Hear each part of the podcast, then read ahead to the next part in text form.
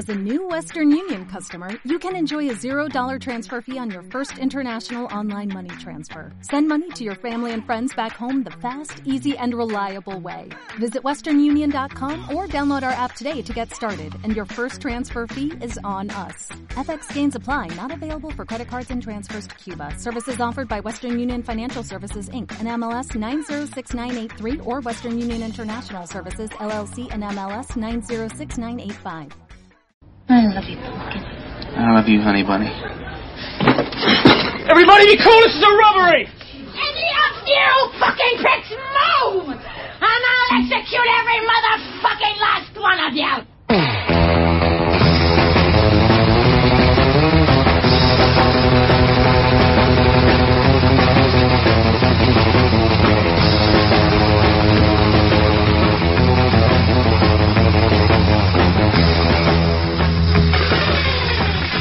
Buenos días y bienvenidos a nuestro estreno, nuestro primer programa. Bienvenidos a Fans Fiction.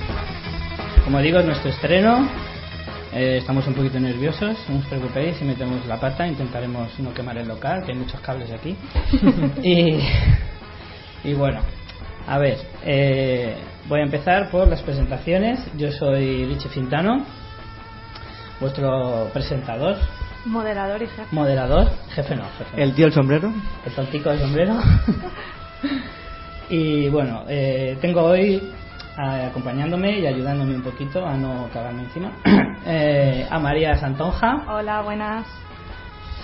Eh, está hoy de técnico. Intentándolo, a veremos. Intentando. Si se oyen pedorretas, no os asustéis. Tranquilo, voy a ser yo. No las tenemos preparadas ni nada, solo os lo voy avisando. Y a mi derecha tengo a Ángel, ¿Qué tal? ¿Qué pasa? Ángel Montenegro. Sí, aquí soy. Tendrá su, su chispa, nos acompañará. Se intenta, se intenta. Y bueno, pues eh, simplemente deciros que este va a ser un programa de, de divertimento.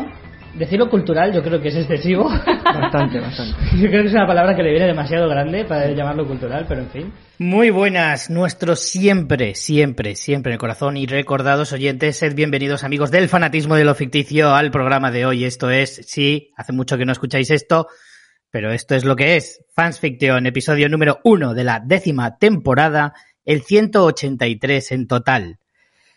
Parece increíble, parece... no sabría describirlo, pero, pero aquí estamos de nuevo. Eh, yo soy Richie Fintano y como no, tenía que estar conmigo María Mamá Santonja, con yo, que me he saltado, además me he saltado ya la propia introducción porque estoy tan desentrenado que ya no sé ni lo que digo. Eh, María Mamá Santonja, ¿cómo estás? Mm, cansada, creo que es lo que respondo siempre últimamente, con sueño, pero muy contenta de estar aquí grabando, eh, porque tenía muchas ganas de grabar fans y creo que encima el motivo no puede ser mejor. Desde luego, desde luego. Yo soy Richie Papá Fintano y bueno, como sabéis, mis presentaciones siempre cargan, tienen algo de carga importante. Y es que bueno, pues nos hemos multiplicado en este tiempo que llevamos sin grabar. Exactamente, sí. Eh, Hemos contribuido a la, de- a la, a la- a la repoblación demografía del de- de mundo. España. Claro, ya, y ya tenemos unos pequeños futuros podcasters en casa. Eh, pues cada uno por su cuenta, eso hay que aclararlo. Richie por su importante. cuenta, yo por la mía. Eh, pero sí, eso es uno de- también de los motivos por los que hemos estado tan desaparecidos. Los que nos escuchéis en cosas de casas, pues ya eh, lo sabréis, pero los que nos escuchabais solo en fans, eh, pues es, es así. Richie, su nene, acaba de cumplir un añito y el ¿Mm? mío eh, acaba de cumplir seis meses. Así que vamos de culo, básicamente, sobreviviendo a la, a la crianza. Eh, pero bueno, 10 años de fans fiction, 10 años haciendo podcast, creo que han sido como, esta onomástica ha sido como un empujón muy bueno para decir, esto no puede, no puede demorarse más, tenemos que volver. Sí, tal cual. O sea, llevábamos meses eh, hablando, María y yo, de, de que bueno, que, que es verdad que nuestras vidas han pegado un giro brutal, que cada vez se nos hace más complicado, si ya lo era antes de tener bebés en plural, eh, ahora pues eh, se vuelve todavía más difícil, pero por otro lado nos parecía como que, no sé, como que en parte le debíamos algo al propio podcast, que ha acabado, eh, que lo dejamos así un poquito de aquella manera, se merecía otra cosa y por supuesto, pues vosotros los oyentes también. No Esto es como cuando los- tirado como, como en un descampado. Como cuando los fans mandan cartas a una cadena en plan, no la canceléis esa serie, no sé qué, pues más o menos ha sido eso. A lo mejor Igual, lo que hacemos igual. es le damos un cierre a la serie, pero por lo menos no es una cancelación abrupta ahí Claro. que te deja las tramas a mitad. No, eso no podía ser. No, no, no, no, no. Así que bueno, nos hemos intentado dar otra oportunidad a nosotros mismos. No sabemos hasta dónde llegará. Ya sabéis que nuestras promesas valen entre poco y nada, pero, pero bueno, siempre las vamos a intentar. Porque de alguna manera a nosotros nos cuesta un poquito despegarnos y, y no sé, no, no, no nos acabamos de rendir del todo nunca, María. No, eso de la intención es lo que cuenta, es muy manido, ¿no? Pero, pero, pero podría colar. Sí, yo creo que sí. Así que nada, vamos a intentar retomarlo. No, no, esto no es una- un hecho aislado, o sea, esto es un especial aniversario porque nos hacía ilusión que esta misma semana cumplíamos esos 10 años. Que por cierto, voy a dar un pequeño detalle, una, una entre bambalinas. Intentamos grabar el lunes y todo se nos puso en contra. Sí, porque el No aniversario cómo ni por fue qué. el martes, eh, martes 21 de febrero. Pero eh, os parecerá de coña, pero ese día grabando con Richie se me estropeó el ordenador y una hora antes se me había roto el móvil. ¿Qué probabilidad estadística hay de que a alguien le ocurra esto? O sea, además, en, en hechos separados, no es que digas, no, es que se me ha caído una mochila donde tengo las dos cosas y se me rompen. No, no. Cada, cada uno por su cuenta y riesgo se decidieron suicidar el mismo día.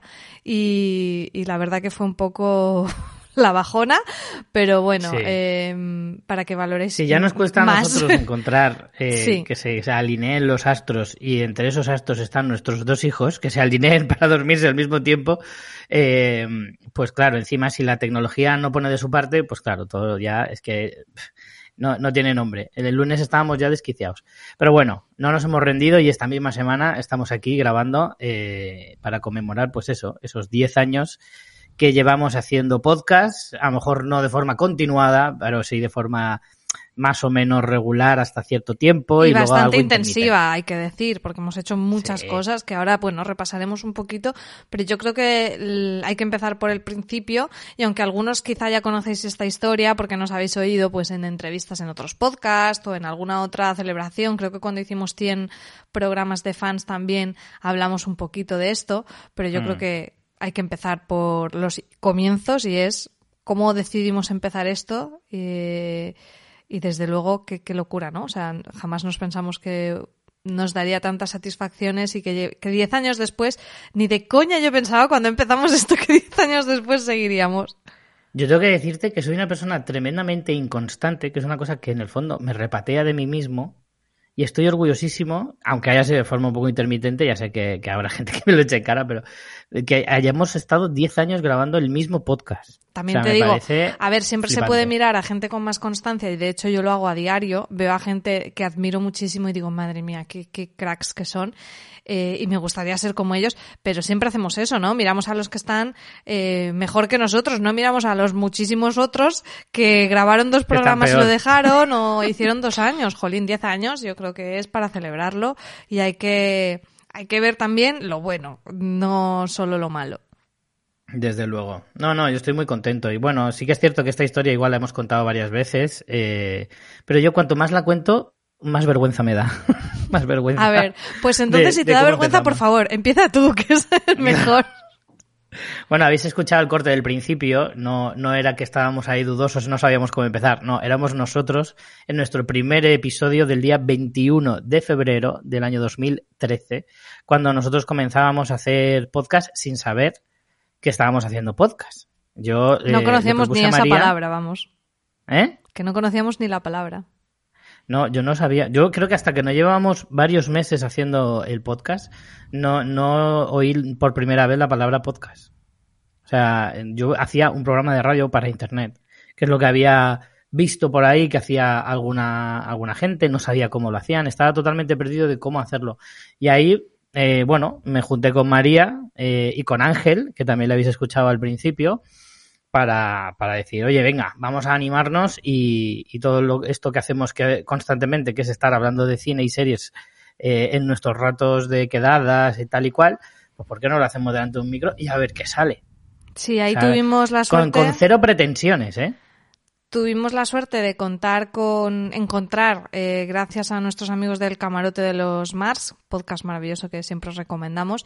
Ellos llevaban ya bastante tiempo grabando, los conocimos en un evento y les preguntamos cómo lo hacían y ellos nos derivaron a una asociación que se llama Artegalia, de aquí de Alicante, nuestra ciudad, que en la sede universitaria de la Universidad de Alicante tenían como un, un cuartito que ellos llaman el cuchitril durante muchos años, eh, donde te daban pues una pequeña formación para saber usar el equipo que allí tenían y te lo cedían gratuitamente, te daban una, una hora fija, eh, porque claro, lo usaba muchísima gente ese equipo, entonces tenías como tu horario para poder ir a grabar. Y así fue, y así fue como empezamos. Esto que habéis oído al principio es así. En, en la web nuestra, en fansfiction.es, también podéis ver la foto de nosotros con 10 años menos. Yo llevaba flequillo, dato interesante, que sé que estabais Sí. pensando. Richie ya se Muy, hace... muy, muy comentado en Twitter, ¿eh? Ese tema. Mi flequillo. Sí. Me quedaba muy bien. Lo que pasa es que no puedo llevar porque realmente es que tengo aquí un remolino que se me abre. Entonces fue el primer y único intento de flequillo. Pero Richie, ¿a ti ya se mencionas tu sombrero que se ha convertido en mítico? ¿O Ya se, ya se comenta en el primer episodio. Claro, es que os pensáis que yo el sombrero ha sido algo reciente y yo prácticamente nací con él. O sea, Pobre de tu ha madre. ido creciendo, ha ido creciendo conmigo a lo largo de todos estos años. No, no, lo de, lo de llevar la cabeza tapada lo he hecho desde siempre. Desde siempre. Y bueno, así es como empezamos, pero a mí me gustaría un poco, eh, más que esa parte como más, bueno, técnica de dónde fuimos y demás y lo que nos motivó, sí que un poco, Richie, que abras tu corazón y nos digas un poco en qué, cómo era el Richie de 2013, ese joven lleno de sueños, Sí. con una, maleta, cargada de ilusiones. Eh, ¿Qué es lo que... Pues, madre O sea, mía. ¿cuál era tu situación personal y por qué eh, pensabas que era una buena idea embarcarte en este proyecto? Rara vez mis ideas acaban siendo buenas ideas, eso para empezar. eso para empezar. Pues la verdad es que yo en ese momento, mm, pues mira, nosotros creo que lo hemos comentado alguna vez, ambos tenemos estudios en audiovisuales, tú tienes dos carreras, eh, yo he hecho bastantes cursos, ciclos formativos, etcétera, etcétera, y bueno, de alguna manera yo en esa época estaba un poco con esa espinita clavada en el corazón de que no podía trabajar de lo que yo quería. Yo me había mudado a Madrid un par de veces, un par de años. eh, había intentado trabajar incluso en, Alicante, la ciudad de la luz, cuando todavía se tenía cierta esperanza de que eso funcionara mínimamente, eh, antes de que los valencianos eh, aprendiéramos que nos habían engañado completamente. Y, bueno, realmente veía que desde Alicante tenía muy complicado hacer nada referente al audiovisual, que es lo que a mí siempre me ha motivado, lo que más me ha gustado en la vida. Y al final, pues mira, encontré esto, no, ya digo, no, no sabía que estaba haciendo un podcast, pero era como, bueno, voy a probar. Con los años me he dado cuenta de que es lo que más me ha eh, hecho sentir satisfecho o realizado respecto a cualquier cosa que yo haya hecho eh, hacia los eh, audiovisuales. Y de alguna manera me ha hecho sentir mm, que aunque no me haya dedicado a lo que más me gusta, que era un poco mi objetivo desde que era crío, yo desde que era crío sabía que me quería dedicar a eso, eh, pues me ha hecho sentir mm, que, que no me hace falta, que gracias a esto pues puedo trabajar de cualquier otra cosa que, que me dé una buena vida, un buen trabajo, un buen sueldo y tal y cual, y que esto pues me, me cubre todo eso a nivel emocional o a nivel de realización personal, que, que a lo mejor te puede dar un trabajo que no, nunca he tenido esa opción realmente aquí.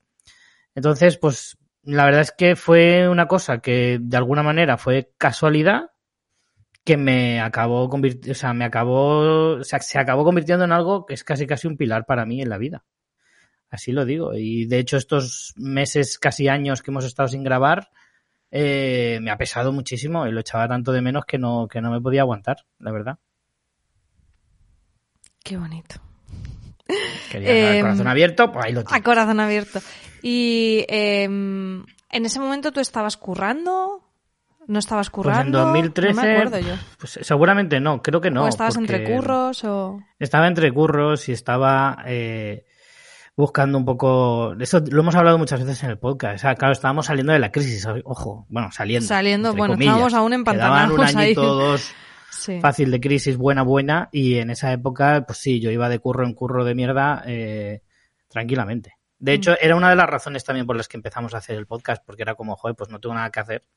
eh, así importante, pues le puedo dedicar tiempo a esto. Claro, en aquella época, tanto tú como yo vivíamos con nuestros padres. Yo creo que me independicé unos meses más tarde, no tardé mucho, pero cuando empezamos aún estaba con mis padres, seguro, 100%. Y yo, eso, en 2013, yo había terminado de estudiar comunicación audiovisual en 2009, un año ahí, bueno, bueno, para empezar a buscarte bueno, la vida. De los mejores que se recuerdan.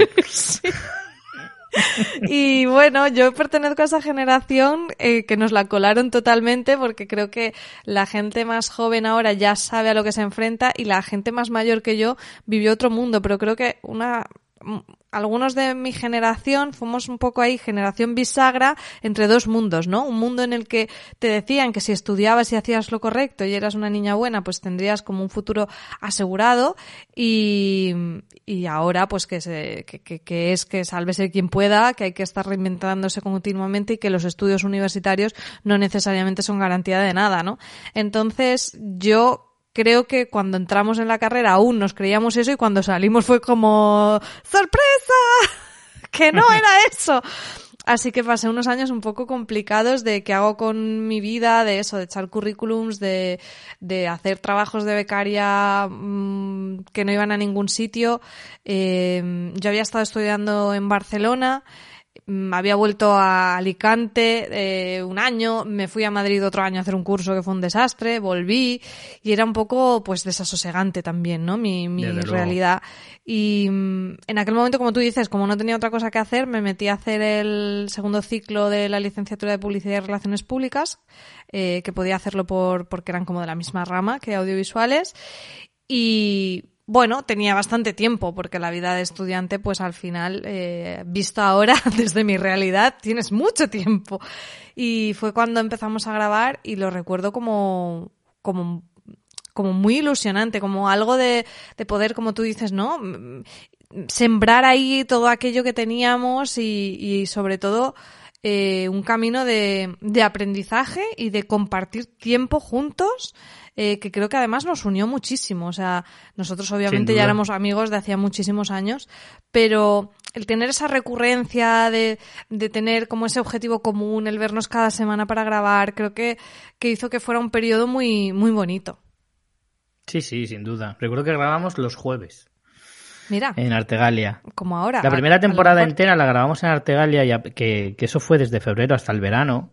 Eh, en, verano cerraron, nosotros no grabamos y ya nos planteamos comprar equipo y a partir de septiembre, la cuando iniciamos la segunda temporada, ya lo hacíamos en tu casa. Grabábamos en tu Sí. casa que ya te habías independizado. Claro, por eso te digo, yo sé que tardé poco porque eh, unos meses más tarde ya empezamos en mi casa, pero Mm. claro, aquí esto era un arma de doble filo porque el ir allí era, bueno, pues el equipo no era el mejor, teníamos que depender de sus horarios, pero también tenía lo bueno que tú tenías la hora que tenías para grabar y eso a la hora de organizarte era mucho mejor porque tenías ese bloque de tiempo y estaba reservado para eso.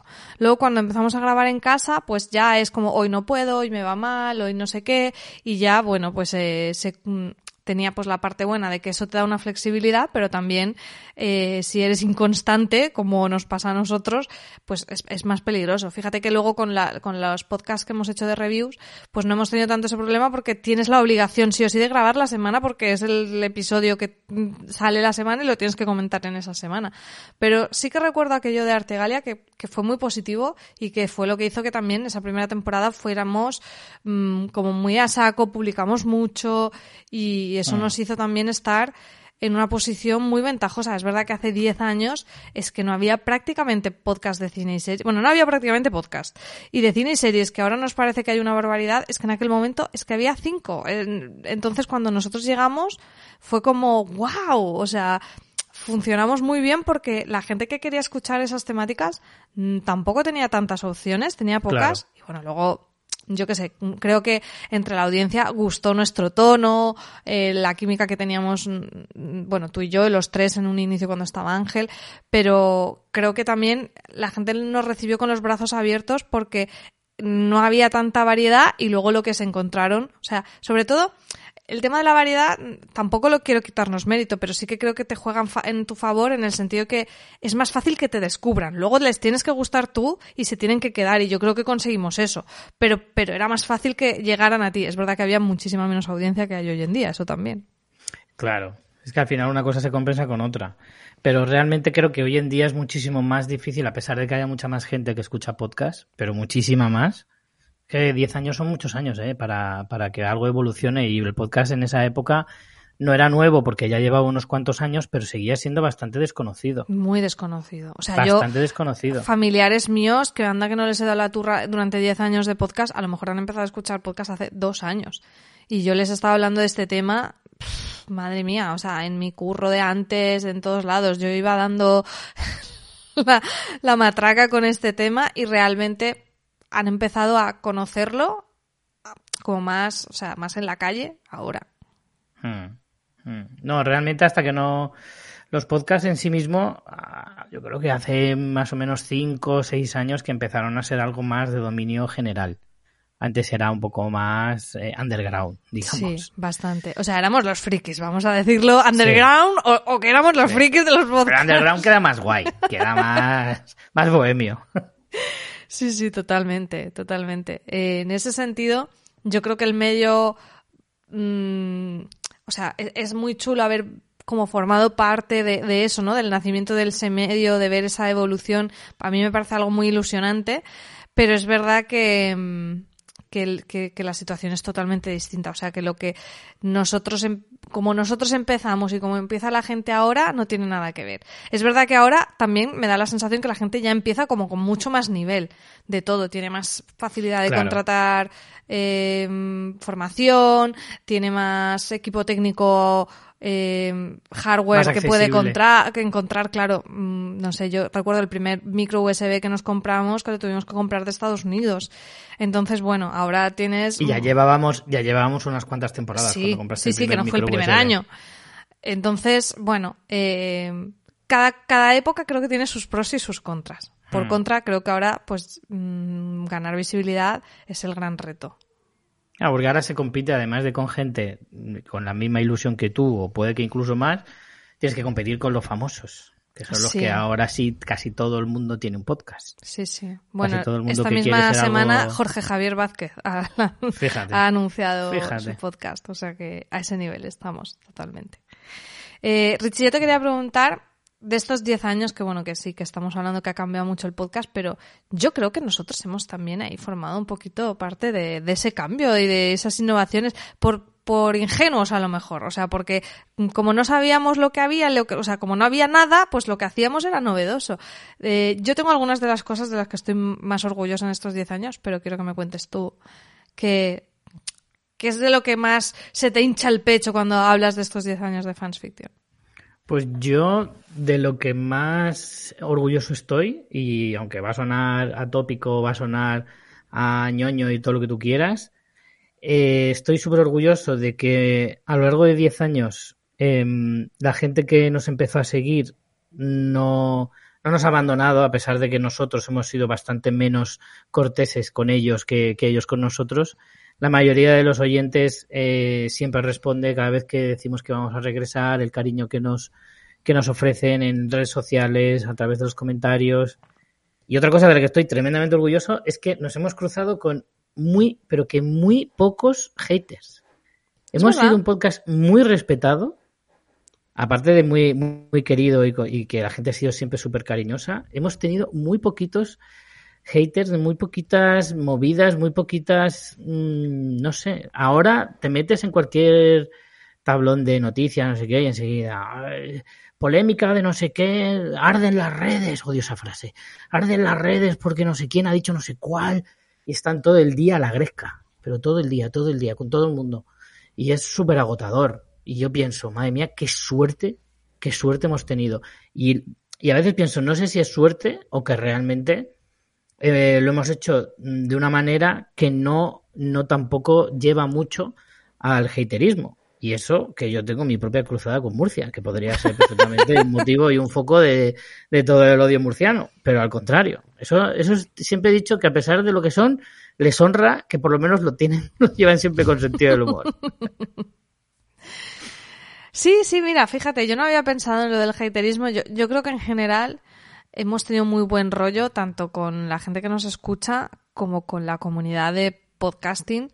Eh, desde que empezamos nos acogieron Bueno, con sí, los brazos perdona, abiertos. Yo quería, en, en- en el cariño que nos tiene, quiero incluir, por supuesto, a la, a la comunidad.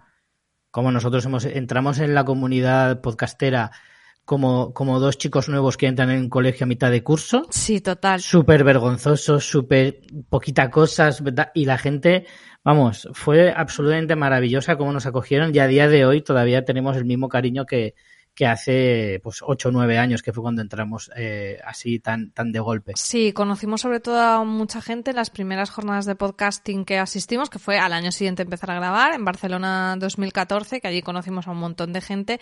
Y es que yo aquello lo recuerdo, o sea, como una experiencia religiosa, vaya. O sea, fue como gente que se nos acercaba. Claro, nosotros hasta entonces estábamos ahí en nuestro cuchitril o, o luego ya en casa. Pero a nuestro rollo, sí, nos llegaban comentarios, es verdad, y los primeros comentarios es que la ilusión que te hacen no es ni medio normal. A mí a día de hoy me sigue haciendo ilusión los comentarios, así que por favor comentarnos, comentarnos en iVoox o en la página web. Eh, pero, mm, claro, no ves a las personas que hay detrás. Y la primera vez que fuimos a las jornadas, y recuerdo momentos de, de gente, es que aún recuerdo eh, situaciones concretas de estábamos en este bar y se acercó no sé quién de gente súper, wow, vosotros sois fans fiction, nos encanta el programa, no sé qué, y era como, no me lo puedo creer, o sea, fue, sí, sí, sí. fue precioso, o sea, mm, lo recuerdo con tanto cariño aquellas jornadas, todo el mundo que conocimos, hicimos el primer directo eh, allí, eh, fue muy guay, muy, muy guay. Yo siempre digo que a pesar de todo lo que se vive en una vida y tal y cual, y que yo he tenido una vida estupenda, yo no me puedo quejar, eh, para mí de 2015 o 2014, mejor dicho, a 2019, fueron los cinco mejores años de mi vida y en esos años eh, tiene mucho que ver el podcasting. En todo su esplendor, en todo su conjunto. O sea, lo, lo que yo disfruto haciéndolo, lo que yo recibo a cambio, lo que he, ganado por el camino en, cuanto a amistad, experiencias, viajes, tantas cosas que es que de verdad es, es tan abrumador. Vaya, piel de gallina, mira, mira. Sí, lo que dices de los amigos es que eh, yo creo que ya lo, o sea, ¿sabes qué pasa? Que no lo pensamos, porque lo tenemos tan incorporado en nuestro día a día y lo hemos naturalizado tanto, pero realmente eh, a día de hoy mi grupo de amigos principal, por decirlo de alguna manera, o como con, con los que quedo con más regularidad y tengo como más ese día a día, son amigos de los podcasts, que he conocido por los podcasts. Eh, mi marido eh, lo conocí por los podcasts. Eh, es que es muy loco todo. Entonces, eh, Tu hijo prácticamente ha nacido gracias a los podcasts. mi hijo tiene un body de, con un micrófono que, que me regalaron. O sea, es, es, mm, ya lo normalizas porque ya esa gente la, la conoces extra, eh, extra podcasting. O sea, ya la conoces de fuera, eh, hablas de otras cosas, ya se han convertido en tus amigos, amigos. Pero realmente todo el origen viene de ahí. Entonces es, es alucinante. O sea, es, es alucinante. Yo quizá, eh, muchas veces cuando, como por mi trabajo, bueno, mi trabajo, mi trabajo ahora es, es el podcasting, ¿no?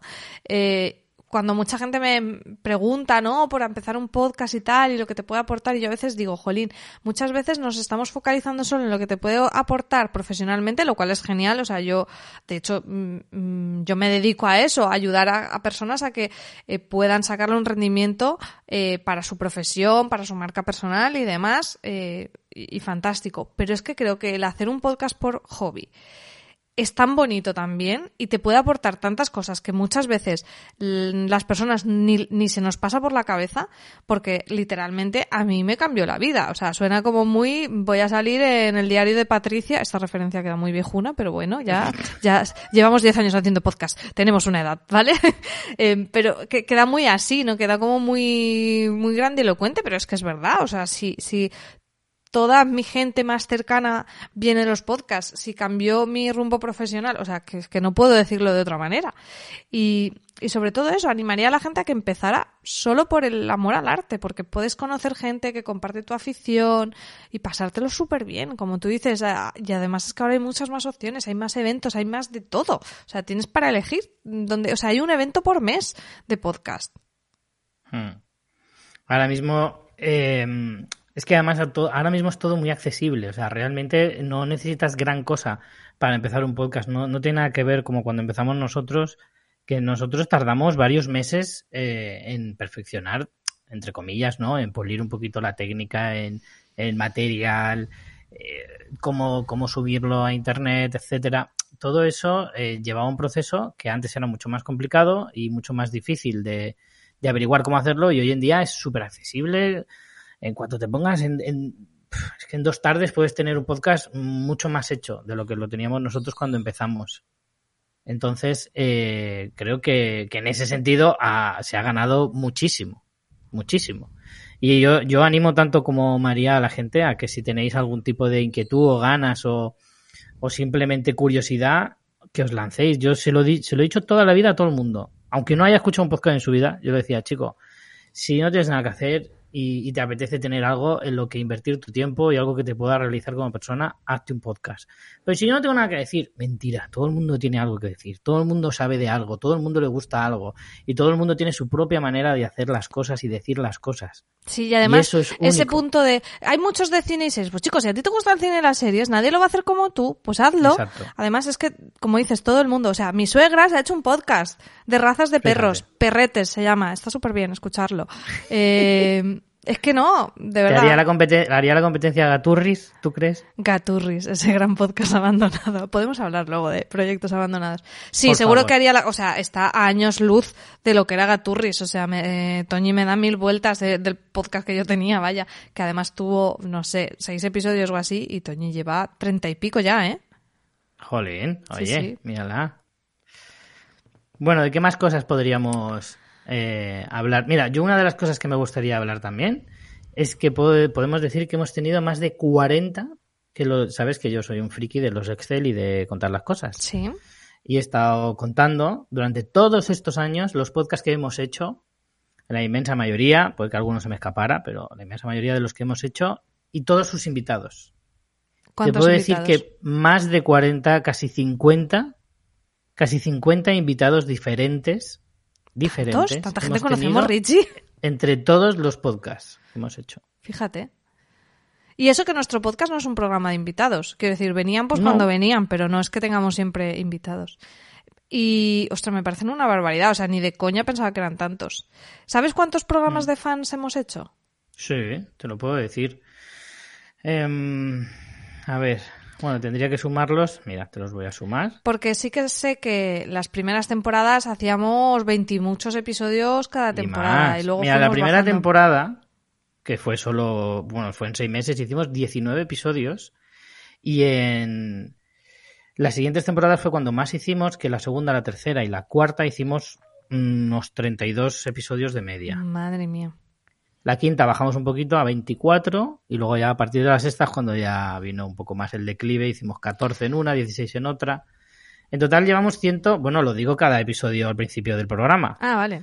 Hoy es eh, el programa Pero hoy no lo has dicho. 183. ¿No lo sí, has sí, lo he dicho? dicho, sí lo he ah, dicho. sí, vale, pues se me ha pasado. 183 episodios 183 llevamos a día de hoy. De fans, pero luego, claro, tenemos la tertulia zombie, Juego de Tronos, cosas de casas y algunos que se quedaron por el camino. Bueno, porque he de decir que aunque los que nos estéis escuchando que os lo preguntéis, haremos eh, un cierre para The Walking Dead, ¿vale? Porque nos quedamos a mitad. de- Es que de Ah. hecho yo no he terminado la temporada, voy a terminarla, la estoy terminando poco a poco y le haremos un episodio de cierre.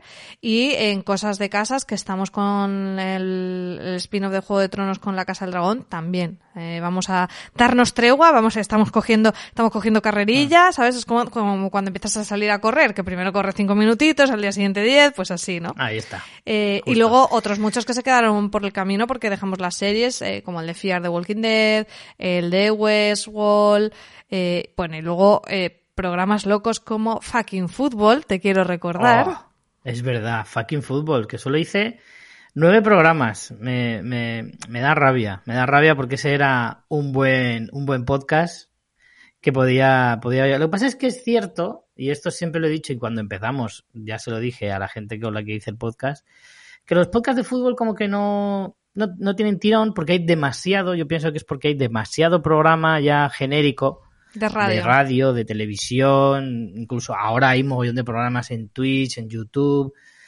Hay de todo. Yo creo que está sobresaturado ese mercado. Entonces, por mucho que lo intentes y por mucho que hagas, es muy difícil llegar a la gente porque la competencia es brutal. Si hay muchos programas de cine y televisión y podcast y- en concreto, de fútbol es que hay como 10 veces más.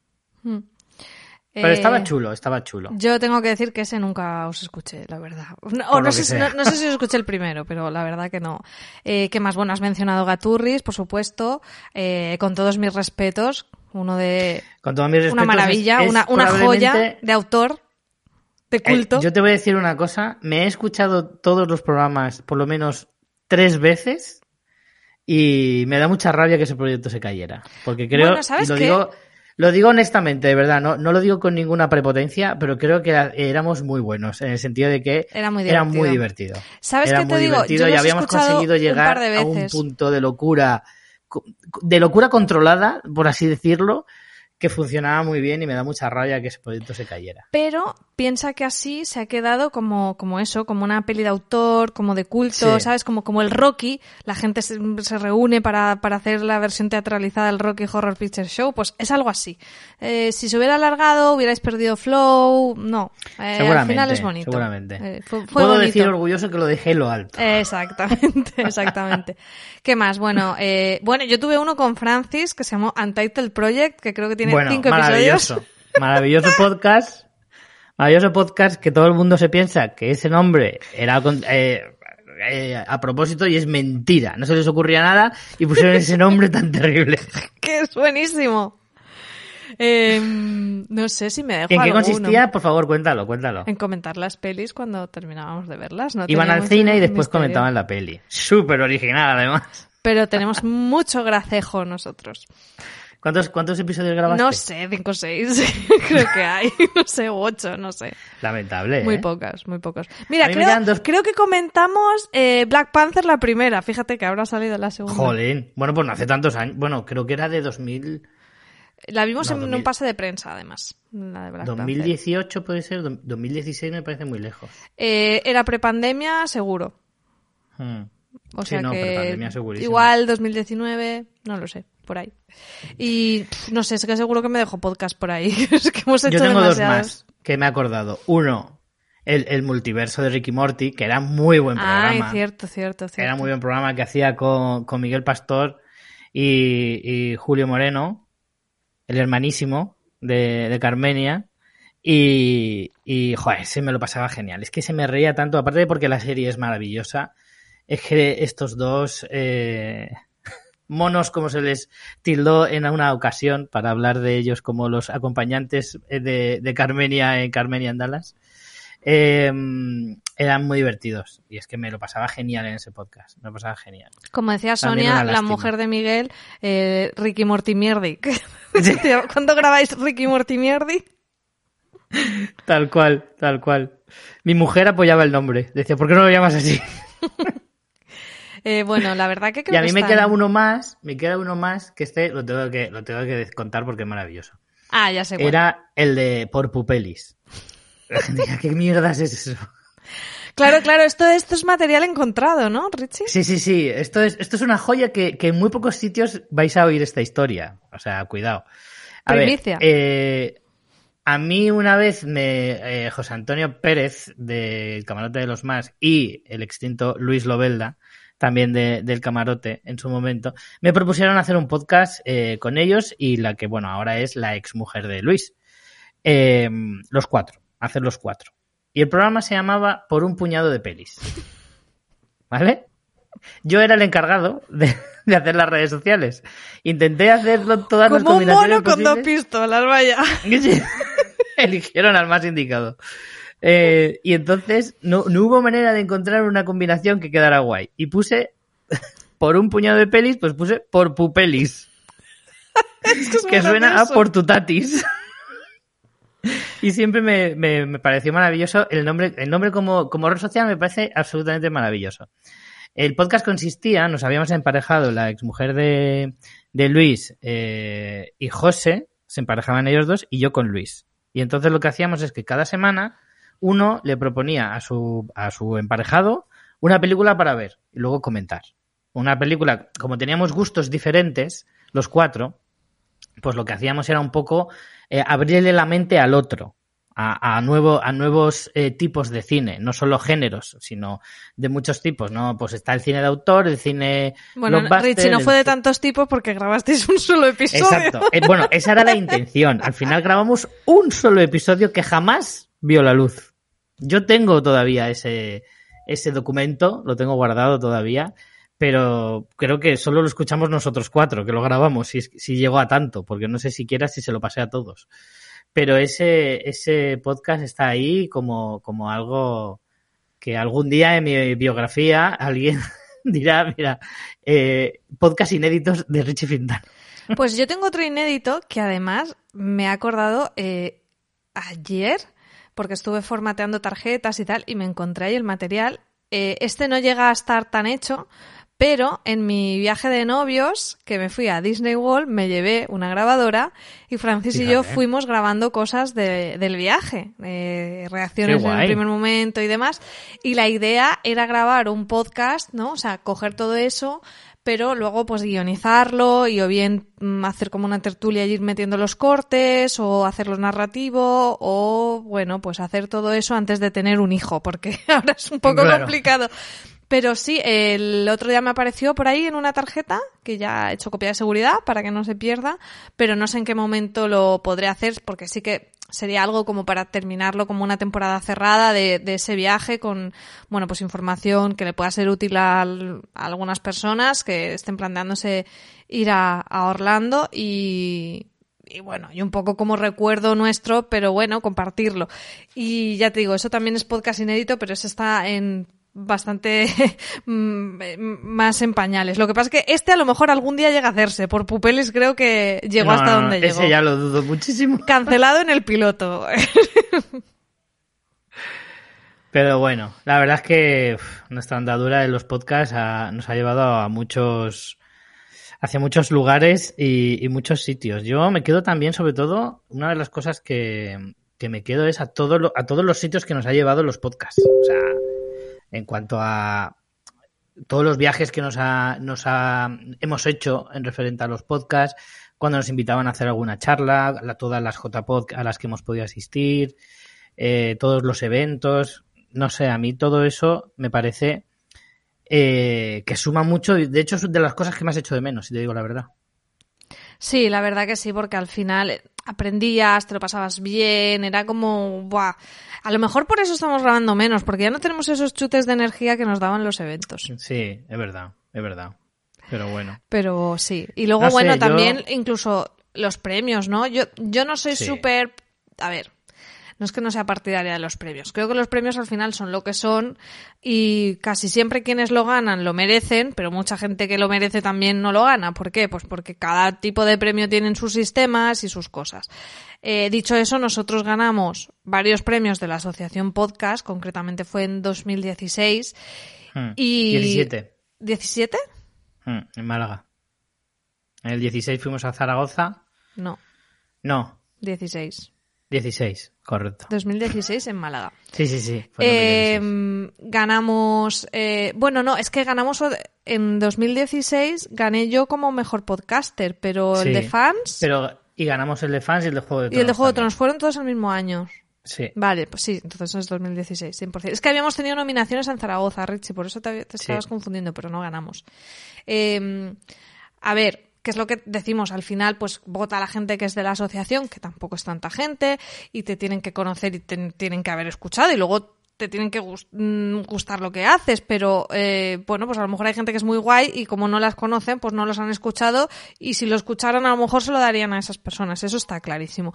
Dicho todo eso de cómo funcionan los premios, a mí me hizo mucha ilusión porque eh, fue otra muestra más de cariño de la comunidad y yo creo que el aplauso que recibimos y, el buen rollo y como la alegría de la gente compartida con nosotros. Es que la gente estaba igual de contenta que nosotros, de qué bien que os lo habéis llevado. No sé, fue muy chulo y al final, pues es un reconocimiento y, y yo, a ver, no creo que eso me haga mejor que otros, pero mm, me hace mucha ilusión. Los premios no tienen que ser un objetivo, pero sí que tiene que ser algo que te dé mucha alegría, que es lo que al final te dan. Politiqueos aparte y, y todas esas batallas de quién se lo mm, quién hace más publicidad, etcétera, etcétera, que a mí esas cosas como que me agotan.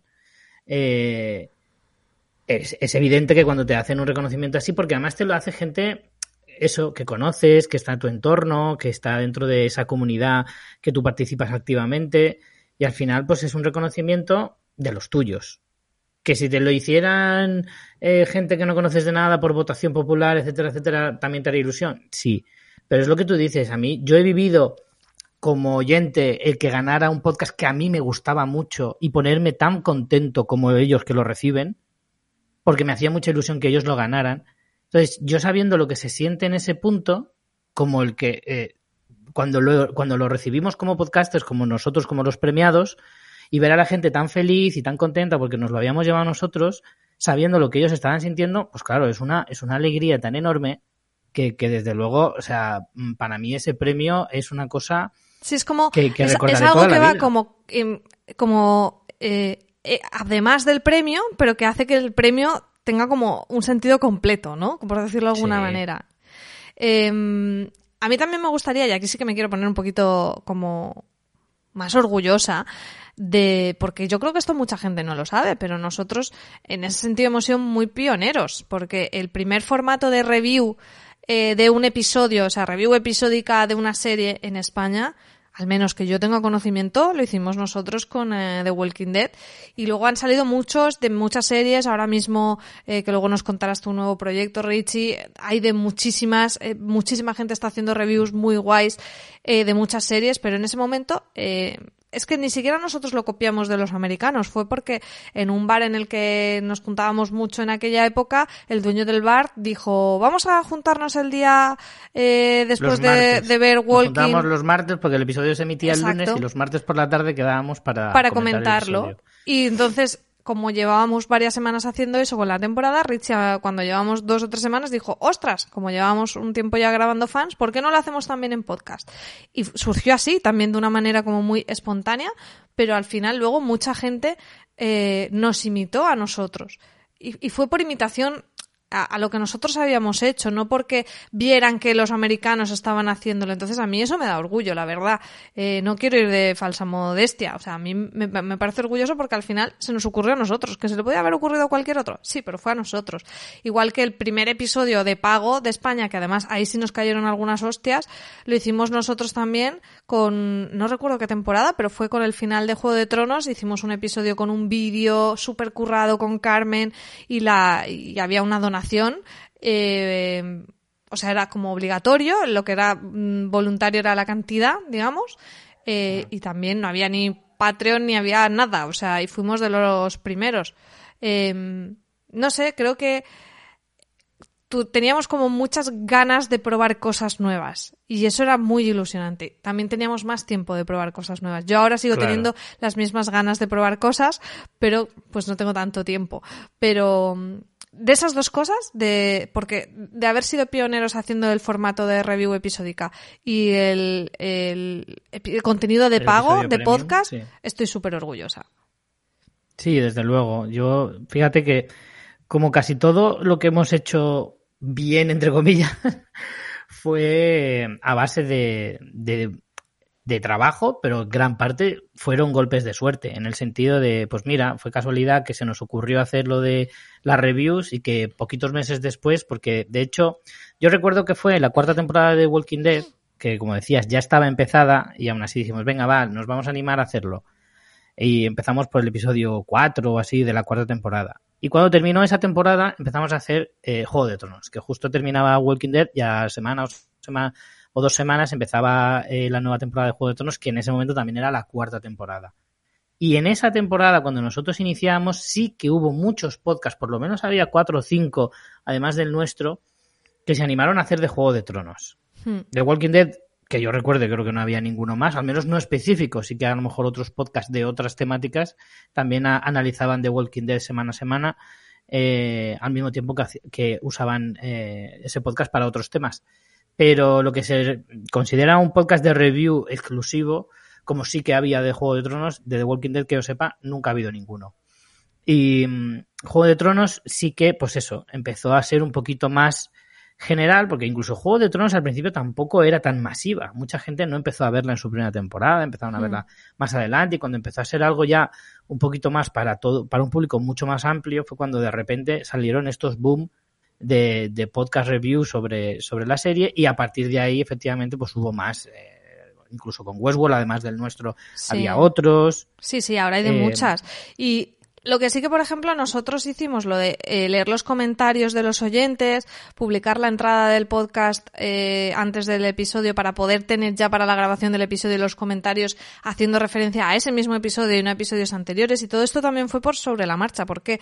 Porque la gente en Evox nos dejaba comentarios, pues si estábamos, por ejemplo, en el episodio 2, eh, o sea, se había emitido el episodio 2, pero eh, dejaban los comentarios sobre el episodio 2 en el, el enlace, en el reproductor, digamos, del episodio 1, con lo que metían spoilers. Estábamos ahí siempre Claro. como locos filtrándolos. Y fue cuando se nos ocurrió decir, vamos a hacer que todos esos comentarios nos los dejen en la web, eh, así evitamos que metan spoilers en el episodio anterior y los tenemos para comentarlos en el propio episodio. Y eso, por ejemplo, se nos ocurrió a nosotros y luego mucha gente lo siguió porque era un buen sistema. Entonces, bueno, pues al final esto es ensayo, ensayo error un poco y como dices un poco de golpes de suerte.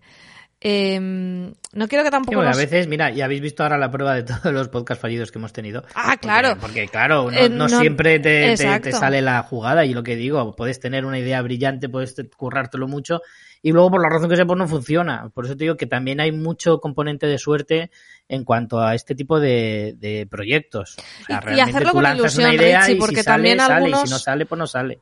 hacerlo con ¿Sí? ilusión, porque algunos también se nota que los dejamos porque ya no nos ilusionaban. Entonces, si no te ilusiona, pierdes constancia, ya no grabas, entonces todo se hace como una pelotera y ya pues no, no es lo mismo. Desde luego que sí. Pero bueno, yo recuerdo mucho lo del el episodio premium que dices, independientemente del dinero que sacáramos o no, que tampoco fue una cantidad loca, ni mucho menos, ya os lo decimos desde ya, eh, fue, fue, fue muy divertido. Muy divertido, pero ya nos llevó un currazo tremendo.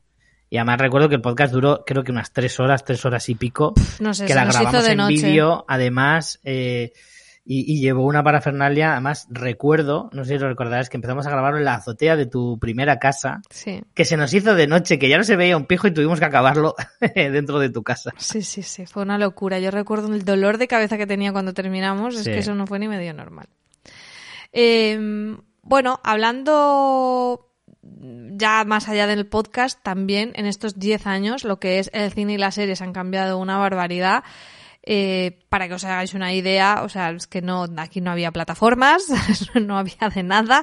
Bueno, teníamos Movistar que traía pelis y demás, pero nuestra relación con el cine y las series, pues obviamente por, por esa circunstancia era muy distinta a la que, a la que es ahora.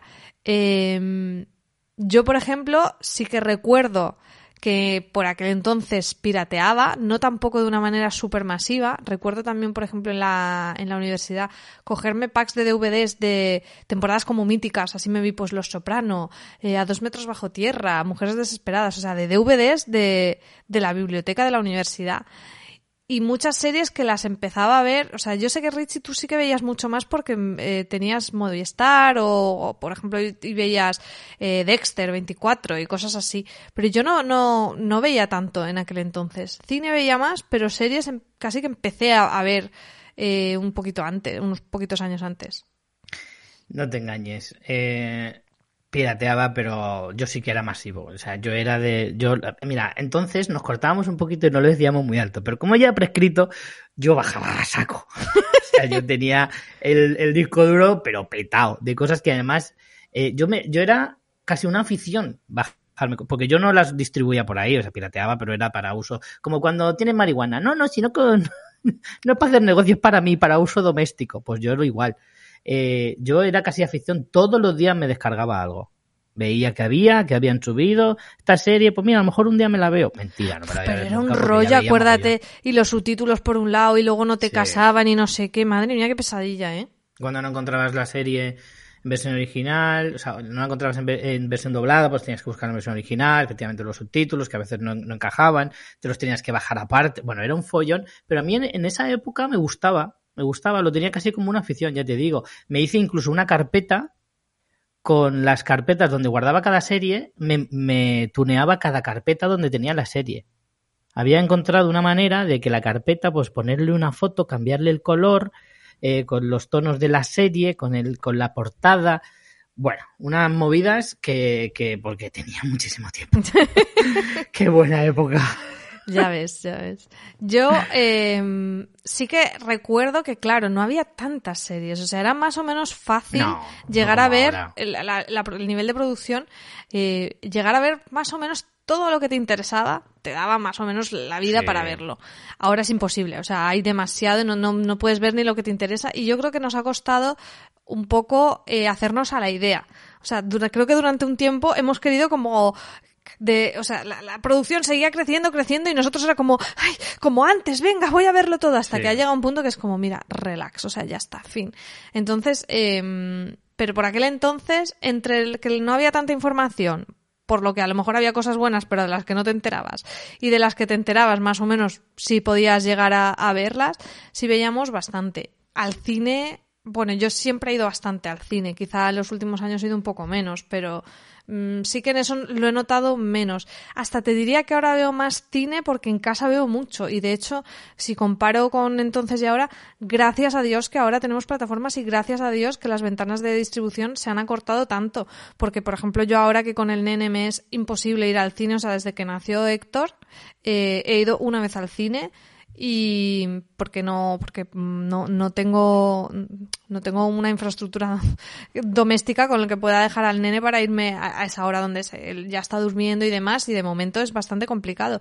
Gracias a Dios que están las las plataformas. En Movistar por ejemplo que estoy viendo por ejemplo pelis de los Goya que están trayendo ma- más o menos puedo no desligarme totalmente de la actualidad y yo a tope con el cine, me da mucha pena que se cierren cines, que se acabe con las pantallas, pero a tope también con las plataformas, porque muchas veces quien solo hace apología de "Ah, es que el cine hay que verlo en pantallas, bueno, esa será tu realidad que tú puedes permitírtelo, pero por ejemplo, yo ahora no puedo, o gente que viva en ciudades pequeñas donde no haya cine que le, le dan por saco.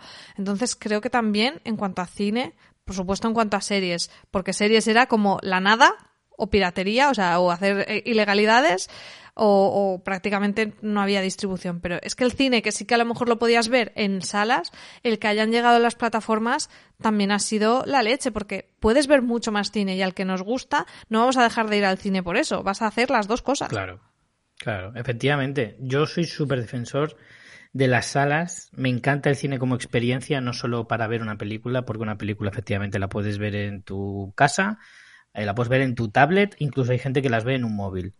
Y yo apoyo todas esas formas. Es que no hay que elegir, siempre estamos con, es que si apoyas el cine no apoyas las plataformas, si apoyas plataformas no apoyas los cines. Mentira, yo lo apoyo todo porque lo quiero todo. Lo quiero todo porque cada, cada cosa en su momento, en su circunstancia, porque efectivamente yo ahora tampoco puedo ir mucho al cine, entonces si fuera solo de cines, mm, no vería cine en mi casa, gilipollez. De hecho, me voy a comprar una tele todavía más grande de la que tengo ahora para poder ver el cine en mi casa gustísimo y no voy a dejar de ir al cine jamás por eso. Porque Claro. realmente, efectivamente, es que son experiencias diferentes, igual de buenas, igual de buenas. Yo no sé si tú recordarás, María, porque es que esto lo tengo súper grabado en la cabeza. Cada vez que veo las plataformas y todo lo que. Pues yo tengo todo, lo tengo todo, todo Movistar, el Netflix, el- todo. Todo lo que puedo tener. Y de hecho, algunas que tengo las quito, luego las pongo según la serie que quiero ver y tal. Eh, tú no, no sé si te recordarás que hubo un par de años que hicimos un episodio especial de Carta a Reyes Magos. ¿Sí? ¿Te acuerdas? Sí, Hacíamos sí. Una, un episodio que no era de cine ni series. Bueno, a lo mejor hablábamos de, de cine y series en cuanto a deseos, a lo que queremos que suceda. Y, y- y teníamos esa carta a los reyes en la que pedíamos cosas. Algunas eran de cine y series, otras eran sobre la vida en general. Y una de las que más pedíamos, de hecho no sé si la pedimos más de un año, era que se regularizara un poquito el tema de las series en España o en el mundo en general. Y era que, nosotros decíamos, antes de que se supiera que iba a llegar Netflix, que fue la primera plataforma en aterrizar en España, antes, mucho antes de que, se, de que llegaran, nosotros hablábamos de que ojalá, ojalá existiera una plataforma o una forma de poder ver series pagando una cuota mensual razonable, que no fuera una locura, eh, y, y que nosotros la pagaríamos a gusto y nos dejaríamos de piratear. Lo dijimos durante, por lo menos, yo creo que como mínimo dos temporadas, dos años que, que estuvimos haciendo eso. Y lo los reyes nos Y- hicieron caso. y los reyes nos hicieron caso. De hecho, tanto caso que ahora hay tantas que ahora no puedo con todo. Ahora os hincháis. Claro. Sí. Y, y me hace gracia, ¿no? Porque, porque eso es una de las cosas que estamos viendo como en 10 años ha cambiado tanto. Lo que nosotros solicitábamos entonces, que parecía un sueño, que decíamos, "Joder, ojalá llegara HBO a España. Madre mía, con esas pedazos de HBO. series que HBO para nosotros era hace 10 años HBO era Dios, o sea, hacía las mejores series del mundo, las que no hacía ninguna otra plataforma, que Netflix todavía no existía como tal. Netflix era algo muy americano, que además los orígenes de Netflix, de hecho, ni siquiera era una plataforma de, de, de streaming, ni de vídeos, ni películas, ni nada, era otra cosa. Oye, voy a aprovechar para recomendar un podcast que hemos hecho la versión española en, en mi productora, en Ecos Media, que está muy guay, que es de Wondery, de guerras de negocios, y comparan como peleas de, de empresas, ¿no? O sea, como grandes empresas. Y, y hay una temporada rivales. que es Netflix contra Blockbuster, porque era la cadena de los videoclubs, y está chulísima. Y te cuenta toda la historia, tanto del nacimiento de Netflix como el de Blockbuster, y cómo Blockbuster era todo en Estados Unidos, y luego llegó Netflix con el tema del el alquiler por correo y demás. Lo buscáis, que se llama Guerras de Negocios, y la temporada, bueno, todas las temporadas están muy guays, pero esta en concreto, pues, tiene que ver con lo que estamos hablando. Claro. Entonces, claro, en esa época, pues tú veías que, que eso, que HBO era la leche, que Showtime, por ejemplo, de la que nosotros nos hartamos de hablar, pobrecita Showtime, que ahora está hecha unos zorros desde sí. hace tiempo, pero yo me he hartado de, de recomendar series de, de Showtime, siempre las ponía entre mis favoritas, muchas de sus mayores producciones y demás, y decíamos, joder, ¿qué, qué, qué, qué costará? ¿Qué costará? Que traigan aquí algo asequible, que tenga, que no te duela tanto el bolsillo, porque al final, pues eso, pues cuando entraron que costaban, que la mayoría cuestan eso ahora, pues 5, 6, 8 euros al mes, que es, que es una entrada de cine, que el cine ahora está, desde, bueno, ahora, desde hace, eso sí que no ha cambiado tanto en 10 años, ¿eh? Sigue costando el cine más o menos igual. Sí, sí, sí, es verdad. Sí, porque tuvo como una subida y un pico y luego se estabilizó porque empezaron a sacar como ofertas y fidelizaciones cada cine y tal y ahí se quedó un poco la cosa porque es que está... De las pocas cosas que podemos decir que en 10 años apenas han cambiado. Sí, está malamente. Yo también me gustaría un poco eh, pensar en nuestra relación, o sea, más allá del entorno que, bueno, los que nos escuchéis, a menos que tengáis menos de 10 años, pues habéis experimentado esto. Si, si seguís, eh, si os gustaban el cine y las series de hace 10 años y ahora, pues todo esto lo habéis vivido probablemente también, el tema de la piratería, de las plataformas, etcétera, etcétera. Pero más a nivel personal, eh, yo sí que he tenido como un recorrido con el cine y las series eh, curioso o bueno que- que yo soy muy reflexiva me gusta ahí darle al coco y me doy cuenta que todo esto empezó como un hobby totalmente para mí o sea el, el tema del consumo del cine y las series vale yo había estudiado en, en la carrera había estudiado historia del cine y demás y me gustaba y empezó como un hobby del que yo quería aprender y más y más y más y más y el podcast fue una herramienta muy buena para aprender porque al final tenías que explicar cosas y para eso te tenías que documentar tenías que ver cosas y era y era una herramienta fantástica Luego tuve como un pico máximo, eh, sobre todo en, la, en el periodo en el que estuve trabajando a nivel profesional en, fuera de series, que al final, pues, las series formaron parte de mi trabajo, con lo que por narices me, me especialicé más. Y ahí, claro, eh, y sobre todo también por, por, porque Francis tenía que ver muchísima actualidad. Yo en ese sentido tenía menos presión, pero él tenía que estar como muy a tope con la actualidad. Ahí eh, se volvió un poco asfixiante en el sentido de que ya lo que era un hobby se volvió un poco una obligación en ocasiones, ¿no? Porque a lo mejor a mí me apetecía decir, ostras, es que yo no he visto Band of Brothers, por ejemplo, eh, no me voy a poner ahora a ver Band of Brothers, porque es que tengo que ver los siete estrenos que han hecho esta semana en Netflix, en no sé qué, no sé cuántos.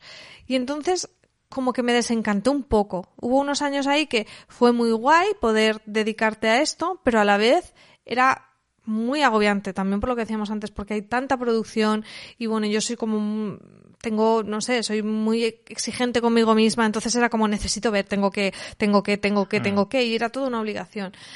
Eh, eso en los últimos años, que también ha coincidido con no grabar tanto el podcast, ha sido un poco de distanciamiento, de necesitaba como desconectar un poco de ese tema, ¿no? O sea, no es que no, no es que no haya visto cine y series en este tiempo, pero era como que lo hacía de una manera como puro entretenimiento, no, no como tan apasionadamente, ¿no?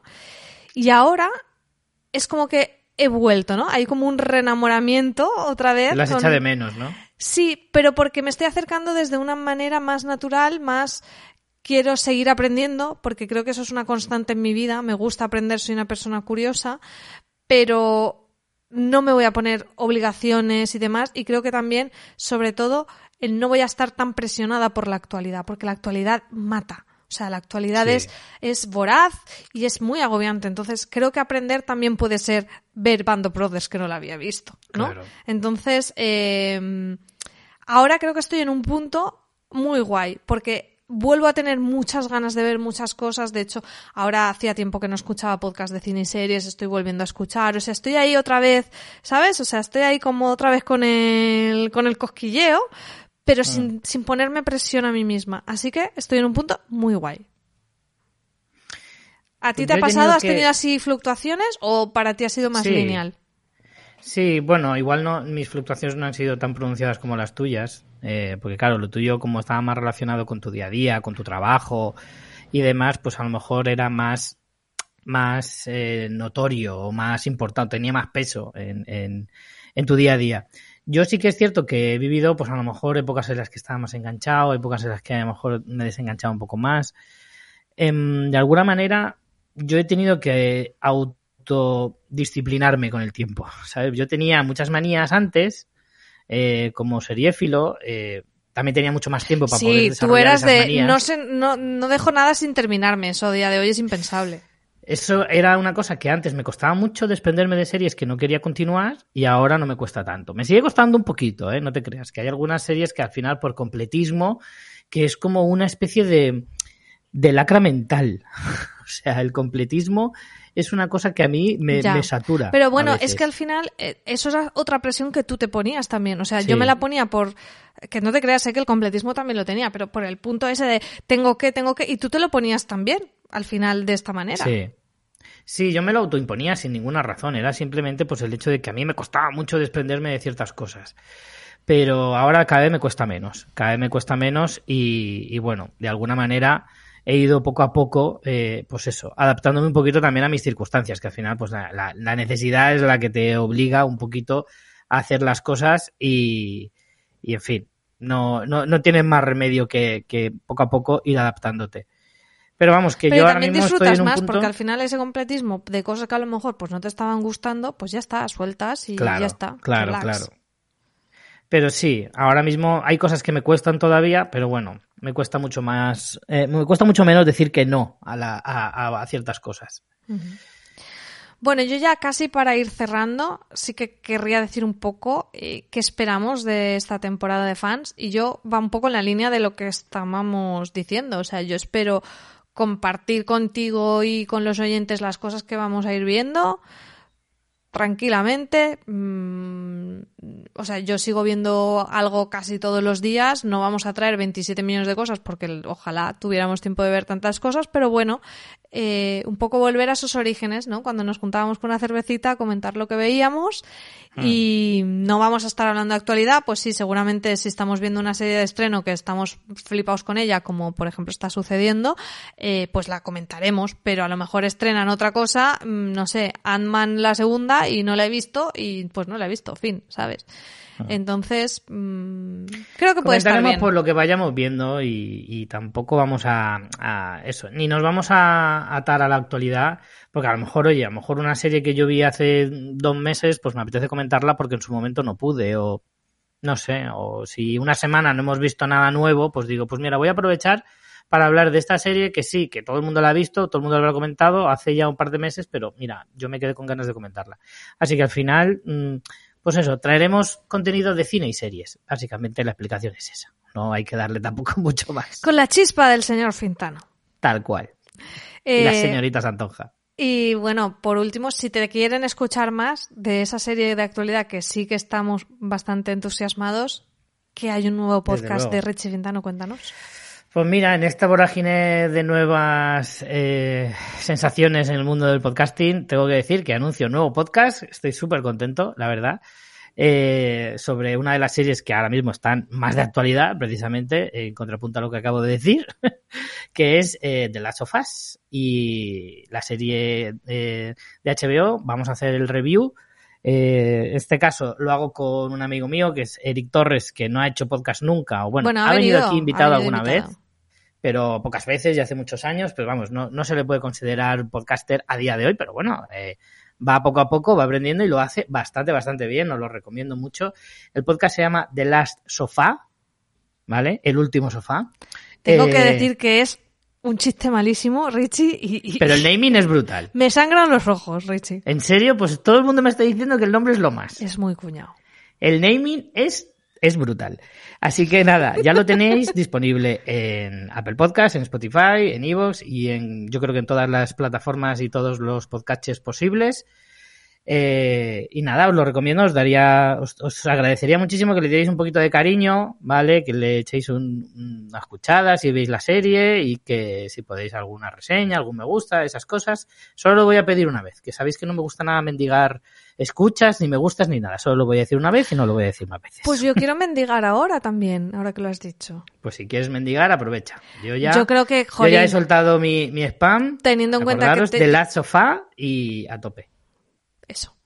Yo digo que voy a mendigar que ya que estamos de 10 años de fanfiction de cumpleaños, una reseñica ahí de 10 años, así sabremos que estáis ahí, que estáis ahí al otro lado. Si, si, si lleváis sí. 10 años escuchándonos y no nos habéis dejado una reseña en Apple Podcast, por Dios, dejárnosla ya, unas 5 estrellas y una reseñita, y comentarnos en iVoox si habéis escu- escuchado este episodio, si eh, habíais borrado la suscripción, si pensabais que era un error, si pensabais que era Claro. publicidad, qué ha pasado, qué, qué os ha parecido, En el contárnoslo. próximo programa comentamos algunos comentarios, a ver. Sí, vamos a intentar recuperar también el tema de los comentarios, a ver si conseguimos no enrollarnos mucho porque tenemos aquí el tiempo justo y dejar siempre un huequito para, para los comentarios. Y, y nada, tenéis la web, como siempre, fansfiction.es para localizarnos, ahí tenéis redes sociales, todo lo demás, todos los podcasts estos que os hemos hablado, eh, menos por Pupelis, los podéis encontrar ahí. Y bueno, volveremos próximamente pronto. No vamos a tardar Muy un año y medio. Muy, muy pronto, seguramente. Y nada, María, pues nada, un placer volver a encontrarnos aquí. Esto es como, como una máquina del tiempo, volver al pasado y, y bueno, disfrutar Estás de de igual, las cosas- Richie, estás igual que hace 10 años. Bueno, sin lugar a dudas, te digo que en cuanto a madurez humana y eso, y eso que he traído un bebé a este mundo, pobrecito de él, pero la madurez no acompaña a la paternidad. Yo No necesariamente. Yo estoy igual menos por el flequillo, yo creo que estoy igualita. Prácticamente igual. Prácticamente igual, ya te lo digo yo. Pues nada, esperamos que vosotros sigáis ahí también, que nos sigáis escuchando. Daros las gracias por, por, seguir aquí, por conservar esa suscripción y nada, que esperamos que disfrutéis igual que hemos disfrutado nosotros grabando. Unos locos, unos locos los que no hayáis dado al, a, a- de suscribirse. Sois unos locos todos. Pero bueno, aquí nos vais a tener siempre y, bueno, este regreso esperemos que sea lo más duradero posible. Y, y nada, que nos veremos la semana que viene a ser posible y si no, pues lo más pronto que, que se pueda. María, una vez más, muchas gracias por estar aquí junto a mí. A ti. Y aunque creas que no me voy a acordar, me acuerdo de cómo terminamos y siempre lo diré, no me cansaré, ver muchas series y muchas películas. Chao. Chao.